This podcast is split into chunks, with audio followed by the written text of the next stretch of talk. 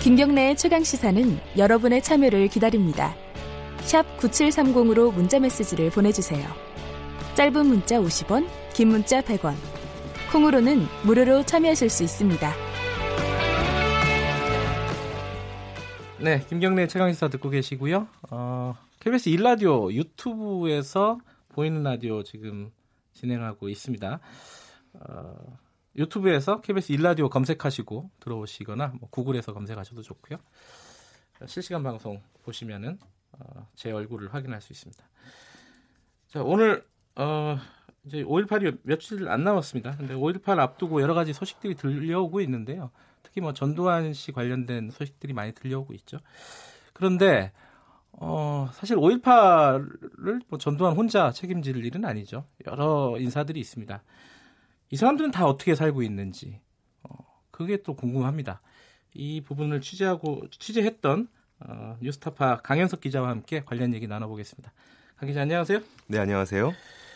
어, 어, 이 전두환 말고 다른 어떤 사람들 뭐 예컨대 이제 뭐 이름이 익숙한 사람 뭐 허화평, 네. 뭐 허삼수 뭐 이런 사람들이 기억이 나요. 맞습니다. 그런 사람들을 취재를 한 거잖아요. 예. 왜 취재를 하기 시작한 거죠, 이게? 그 저희가 5.18 민주화 운동을 좀 앞두고 네. 어떤 방식으로 사회에 기여할 수 있을까 이런 고민들을 좀 했습니다. 네. 어, 그런 고민들을 하던 와중에 뭐 일종의 뭐 아이디어기도 한데요. 네. 어, 보통 이제 뭐 전두환 씨 관련한 뭐 보도들은 사실 이제 때가 되면은 네. 좀뭐 나오고 전두환 씨와 또 동정과 관련된 보도들도 그렇죠. 가끔씩 뭐 언론에 노출이 되고 그러는데 그 전두환 씨를 도와서 뭐 군사 반란 그리고 이제 뭐 광주 학살 이런 것들을 주도한 그런 그 전두환 세력들은 네. 어떻게 좀 살고 있을까 네. 어, 이런 좀 아이디어가 생겼고 그리고 이들 중에서 정말 뭐 단 한 사람이라도 어, 어떤 그 국민 앞에 사과하는 어, 그런 사람이 있다면 음흠. 우리 사회가 어떤 좀 더 나은 방향으로 네. 나아가는 계기가 될 수 있지 않을까 이런 고민 속에서 좀 어, 취재를 시작을 했고요. 예. 또 이제 뭐 과거 어떤 민주 정부에서 좀 있었던 그 친일 부역자에 대한 어떤 청산 작업 이런 것들이 좀 있지 않았습니까? 그렇죠. 그래서 어쨌든 우리 사회도 아직 한 번, 한 번도 이제 그렇게 좀 정리를 하고 넘어간 적이 없어서 계속 음. 논란이 되풀이되고 이런 와중에 네. 저희가 한번 그 전두환 세력들을 어, 찾아보고 그들의 얘기를 좀 들어봐야겠다. 어, 이런 어, 고민으로 취재를 좀 시작하게 됐습니다. 이게 넓게 잡으면 뭐 12.12 구테타, 구테타 네. 그리고 5.18 광주 학살 여기에 그렇죠. 책임자들을 한번 추적을 해봤다는 건데 네. 그게 이제 뭐 범위가 있을 거 아닙니까? 뭐 예. 어떤 사람들을 범위로 정했어요? 그 범위도 좀 고민이 들었는데 네. 어 일단 뭐 5.18과 관련해서는 당시 이제 그 진압에 가담했던 그 진압에 가담했던 이제 부대가 있을 거 아닙니까? 네. 그 부대에 지휘권이 있던 대대장급 이상, 대대장급 이상 그리고 예. 예, 그 충정 작전이라고 이제 그 당시에 전두환 정부에서는 표현을 했는데 네. 충정 작전 그즉5.18 진압 공로로 훈장을 받은 사람들을 일단 음. 대상으로 먼저 했어요. 네. 어 그리고 12.12 군사 반란과 관련해서는 사실 이제 5.18 민주화 운동인데 왜 12.12 군사 반란이 나오냐 이렇게 또 생각하시는 청취자분도 계실 수가 있는데 이 부분 관련해서 좀 전문가들이랑 좀 얘기를 했었는데 이 12.12와 5.18은 실제로 이제 연관성이 있다고 보는 이제 견해가 다수고 네. 그리고 이제 그 97년에 법원에서 판결이 날 때도 이게 어쨌든 12.12와 5.18을 하나의 어떤 그 전두환 씨 어, 세력의 쿠데타, 네. 군사 반란, 정권을 탈취하기 위한 군사 반란을 본 것이기 때문에 네. 12.12도 어, 이제 포함을 시켜서 네. 어, 12.12 같은 경우에는 어, 이 사건의 뭐 피해자라고 좀 볼 수 있는 정승화 육군 참모총장 등이 직접 이제 당시 93년에 예. 이 군사 반란에 가담했다라고 해서 고소한 30여인의 신군부 인사들이 음흠. 있습니다. 이 군사들도 포함을 해서 저희가 이제 명단을 좀 추려봤는데 어, 추려보니까 이제 77명. 77명? 대대장급 이상. 대장급 예. 이상 명단이 정리가 됐습니다. 그게 사실 12.12 쿠데타가 완료된 시점이 어, 네. 역사적으로 보면은 5.18이라고 뭐 보는 사람들도 있어요. 맞습니다. 예. 자, 어, 77명을 쭉 추적을 해봤다 그러는데 네. 전체적으로 보면 뭐 다들 제목을 보니까 유스타파 보도를 보니까 뭐 네. 잘 살고 있더라 이런 이런 게 결론이더라고요. 예, 그렇습니다. 이제 어쨌든 저희가 구체적인 행적이나 이런 것들이 좀 확인이 돼야 보도가 되지 않겠습니까? 예. 이제 이런 7명 중에서 저희가 최선을 다했습니다만 일단 확인이 된 인물은 47명, 47명이었고요. 예. 어, 뭐 청취자분도 아시겠지만 이들 대부분은 사실 50 이후에 어, 전두환 정부에서 뭐 고위 관료라든지 아니면 네. 국회의원이라든지 또는 이제 기업인으로도 또 변신을 해서 네. 좀 승승장구한 분들이 좀 많았고요. 네. 또 특히 이제 저희가 이제 이들이 사는 뭐 거주지 이런 부분들도 조사를 했었는데 네. 뭐 이제 상당수가 어, 뭐 서울 강남이라든지 뭐 네. 서초, 송파 이런 부촌에 거주하고 있었고 또 뭐 경기도 분당, 뭐 과천 당시 이제 뭐 일종의 이제 투기적으로 분리됐던 네. 이런 곳에 또 뭐 거주지를 마련해서 어, 현재까지 뭐 재산을 증식한 이런 분들도 좀 저희가 확인을 했습니다. 47명, 뭐 한 명 한 명 다 얘기를 지금 이 시간에 할 수는 없겠지만은 뭐 주요한 네. 사람들 한두 명만 좀 보죠. 예. 일단 제일 좀 눈에 띄는 사람이 어떤 사람이었습니까? 일단 저희가 그 보도 뭐 첫 머리에도 좀 나옵니다만 네. 그뭐 일종의 뭐 오공 설계자라고 좀 불렸었던 분이 있습니다. 화평 전 화, 화평 전 보안사 비서실장. 네. 이제 뭐 이른바 이제 쓰리어로 불렸던 이제 예. 분인데 그 저희 화평 전 보안사 비서실장이 그 이제 2013년에 예. 어, 이5.18 민주화운동 관련해서 예. 한번 좀 발언한 내용이 있는데 한번 좀 뭐 들어보고 가시면 좀 어떨까 예. 싶습니다. 들어보시죠. 희생자가 용서할 때 가장 아름다운 거예요. 내가 네. 피해를 받았기 때문에. 그러니까 내 자식을 죽인 살인범을 부모가 찾아가서 용서했을 때 우리 국민들이 받는 감동 크죠, 사실. 그러니까 늘 가해자만 사고하라. 네. 근데 때로는 피해자도 용서를 용서를 할 수 있다. 그렇다고 해서 저 자신이 가해자라고는 생각하지 않습니다. 잠깐만 이게 어, 허평 씨가 2013년도에 발언한 내용이라고요? 네, 2013년에 그 한 이제 종편 그 채널 A라는 예. 종편 방송에 출연을 해서 예. 직접 한 발언인데 뭐 발언의 내용은 그러니까 본인은 어쨌든 어, 5.18의 가해자라고 생각하지도 않지만 꼭 가해자라고 해서 꼭 사과해야 되는 건 아니다. 예, 피해자가 먼저 용서를 할 때 그게 뭐 아름다운 거다 이런 식의 좀 허무맹랑한 네, 주장이거든요. 궤변인데 자 예. 허평 씨는 어떻게 살고 있던가요? 근데 이분이 이제 이런 방송에 나왔을 때를 비롯해서 그 전부터요. 예. 이분이 그 이제 압구정 로데오 거리에 건물이 하나 있어요. 예. 그래서 근데 이 건물을 언제 이제 그 만들었냐면 그 압구정 건물은 80 1980년에 이 부동산을 사고 그 땅을 사고요. 80년에요? 막 예. 아, 공교롭네요. 음. 그때 딱 80년에 예, 압구정에 땅을 사고 이제 90년에 건물을 올리는데 예. 사실 이제 그 기억하실지 모르겠습니다. 80년대는 사실 그게 뭐 강남이 엄청 발전하거나 이럴 그런 그렇죠. 게 아니고 예. 그래서 일종의 좀 부동산 투기로 볼 수 있지 않냐. 예. 공교롭게도 80년도에요. 예. 딱 전두환 정부가 들어선 시기에 어, 토지를 샀었고 지금은 그러면 수백억대 부자겠네요.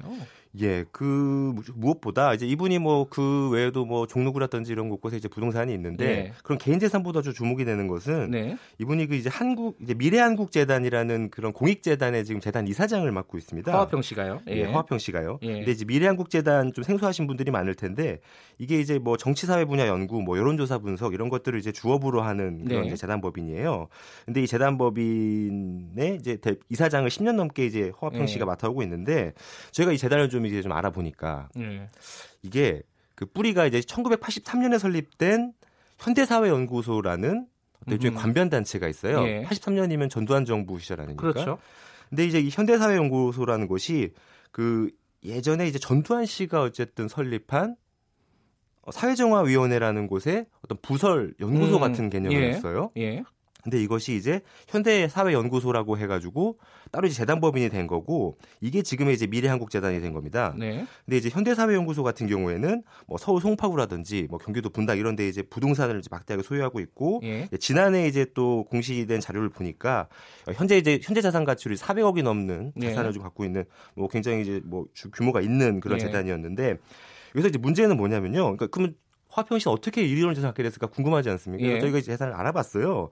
알아봤더니 1983년 아까 말씀을 드렸는데 이 재단이 설립될 당시에 이 대기업들이 이 재단에 출연을 한 거예요. 그래서 아하. 대기업들이 낸 출연금이 당시 기준으로 80년대 기준으로 94억이나 됩니다. 어, 100억 가까이요? 예. 지금 돈으로 따지면 한 1000억은 천억이 넘는 예. 그런 돈을 거둔 거예요. 그래서 여기에 이제 뭐 코롱이라든지 이런 대기업들이 예. 출연을 한 거고 또 이제 그 이 재단 이사직 이사들이 있을 거 재단이면 네. 그 이사 명단을 좀 확인해 보니까 뭐 아까 말씀드린 이제 뭐 이동찬 코오롱 명예회장이라든지 네. 아니면 뭐 정몽준 아하. 현대중공업 회장이라든지 이명박 전 대통령도 있습니다. 이사예요? 예. 어허. 그 당시 현대건설 아하, 회장 사장, 자격으로 예, 회장으로 예. 예. 그래서 한마디로 이제 기업들이 돈을 내고 유력 인사들이 전면에 나선 그런 재단이었던 거예요. 이거는 박근혜 정부 시절에 K 스포츠 재단이랑 비슷한 구조인데요, 이게? 예, 뭐 일종의 오금비리의 상징이 됐던 이래재단이랑 유사한 방식으로 어, 대기업들로부터 예. 돈을 걷어서 뭐 정부도 일종의 좀 동, 정부도 좀 돈을 냈더라고요. 또 알아보니까. 아하. 그러니까 예, 그 재산이 불려 가지고 지금 현재는 그렇습니다. 400억 대의 자산을 가진 재단이고 그 이사장에 허화평 씨가 있다. 그렇죠. 음, 그 재단을 또 그 돈을 중간에 또 쓰기도 했겠죠. 그러니까 지금 400밖에 없을 건데. 예. 예. 그래서 이제 저희가 이런 재단 관련된 부분들 그리고 아까 예. 그 청취자분들께서 들으셨던 부분을 물으려고 화평 씨 네. 찾아갔었는데 예. 어, 화평 씨는 뭐 별다른 답변을 내놓지 않고 네. 정확하게 보도해라 음흠. 이러고 그냥 이제 그 관용차를 타고 간 모습을 저희가 확인할 수 있었습니다. 뭐 제일 부자는 누구였습니까? 47명 중에? 음, 그 이제 전두환 씨와 육사 이제 동기인 예. 정호영, 예. 아 정호영 사령관 이분이 예. 이제 어떤 그 광주 학살의 실질적인 예. 이제 책임자로 어, 불리는 인물인데 예. 이 부분은 이분은 이제 아, 이제 1990년도에 사실은 이제 국회의원도 국회의원이던 시절에 예. 한 번이 재산으로 논란이 한 번 됐었어요. 아하. 그때 이제 고위공직자 재산 공개하는 어떤 과정 속에서 이 사람이 100억 원에 가까운 재산을 93년도 예. 그 기준으로 신고에 논란을 불러일으켰는데 이제 현재 재산을 좀 추적을 해보니까 경기도 과천에 이제 주택이 세 채가 있고 네. 또그 인근에 대규모 토지를 갖고 있고 서울 강남, 용산, 종로 등 전국에 수십 건의 토지와 건물을 소유하고 있어서 이게 전체적 액수를 따지면 한 저희가 천억 정도, 천억 현재 시세 정도로 천억 정도를 가지고 있는 정호영 씨는 아까 그 뭐야 기자회견에서 네. 그 김용장 그 요원이 네. 그 미군 부대에 있었던 요원이 전두환 씨가 당시 광주에 왔을 때 회의를 했던 회의를 같이 했던 맞습니다. 인물로 주장을 했던 사람이죠. 자 어쨌든 이게 한 한 명한 한 명이 어떤 재산을 갖고 있고 그 이후에 어떤 행적을 가지고 있는지는 어, 그 실제 기사를 보시면 뭐 정확하게 확인을 하실 수 있을 맞습니다. 것 같고요. 그런데 지금 궁금한 거는 이 네. 사람들이 어, 당시 뭐50 청문회도 있었고 이제 그 이후에요. 네네. 뭐 사법적인 처벌을 받지 않았습니까 혹시? 예, 일단 뭐 전두환 씨 같은 경우에는 다 아시다시피 원래 사형 선고를 1심에서 받았다가 무기징역까지 예. 선고가 이제 낮춰졌고 그리고 이제 당시에 뭐 내랄 목적으로 수백 명의 어떤 시민들을 학살했다 이런 처, 죄로 인해서 어, 처벌받은 분들이 있어요. 예. 근데 저희가 아까 명단을 추렸다고 말씀드렸는데 그 77명 명단을 예. 저희가 추렸는데 실제로 어떤 당시 1997년 그 재판에서 유죄를 선고받은 사람은 15명밖에 되지 않더라고요. 아하. 예, 특히 이제 5.18의 경우에는 예. 뭐 대대장급 이상까지 좀 처벌을 해야 된다 이런 의견이 있었음에도 불구하고 음흠. 아무도 처벌받지 않았던 거죠. 예. 예. 근데 그 뭐 이후에 다행히도 이제 5.18 같은 경우에는 또 재밌는 게 5.18 같은 경우에는 그 충전 작전을 뭐 이제 수행했다고 해서 전두환 정부에서 훈장을 좀 수여를 했었어요. 예. 근데 이 훈장들은 다 이제 시탈이 됐는데 예. 그 12.12 군사 반란 같은 경우에는 이분들이 이제 국가 안전 보장에 기여했다 이런 예. 공로에서 훈장을 수여했는데 이건 아직도 시탈되지 않고 그대로 음, 뭐 이런 상황입니다. 이 사람들을 쭉 만나셨을 텐데 뭐 네. 아까 말씀하셨지만 뭐 반성하거나 이런 사람들은 없었습니까? 예, 뭐 안타깝게도 저희가 그 반성하는 분을 좀 찾아보려고 했는데 예. 단한 명도 좀 만나지 못했고요. 대부분 예. 어떻게 얘기를 하냐면 어 본인은 모른다. 상관이 음. 시켜서 한 건데 나한테 그 책임을 물으면 어떡하냐. 30년, 40년 지난 일을 지금에 와서 뭘 또 따지겠다는 거냐. 그렇죠. 예. 이런 반응들. 그 전두환 씨의 최측근으로 알려진 분이죠. 그 장세동 씨 그 인터뷰를 갖고 오신 것 같은데 예, 장세동 씨 들어보죠. 예. 어, 나는 그분을 모시는데 정성을 다해도 그분은 그 정성을 사랑으로 우리들한테 갚아주셨어요.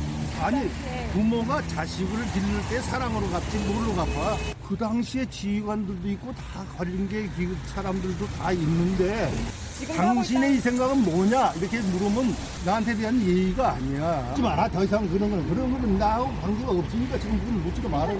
몰라 몰라 몰라요 몰라. 재밌는 삶, 저 삶을 살아요. 재밌게 살아. 여러분 때는 말이야 대한민국이 정말 세계 어느 나라가 부러워할 수 있는 그런 나라 만드세요. 재미있는 삶을 살으라고. 예. 네. 그리고 어, 전두환 씨가 자기를 사랑으로 보답해줬다. 네. 무슨 말인지 잘 모르겠습니다. 네. 자, 이 어, 취재하면서 느낀 점 한마디 좀 듣고 마무리하죠.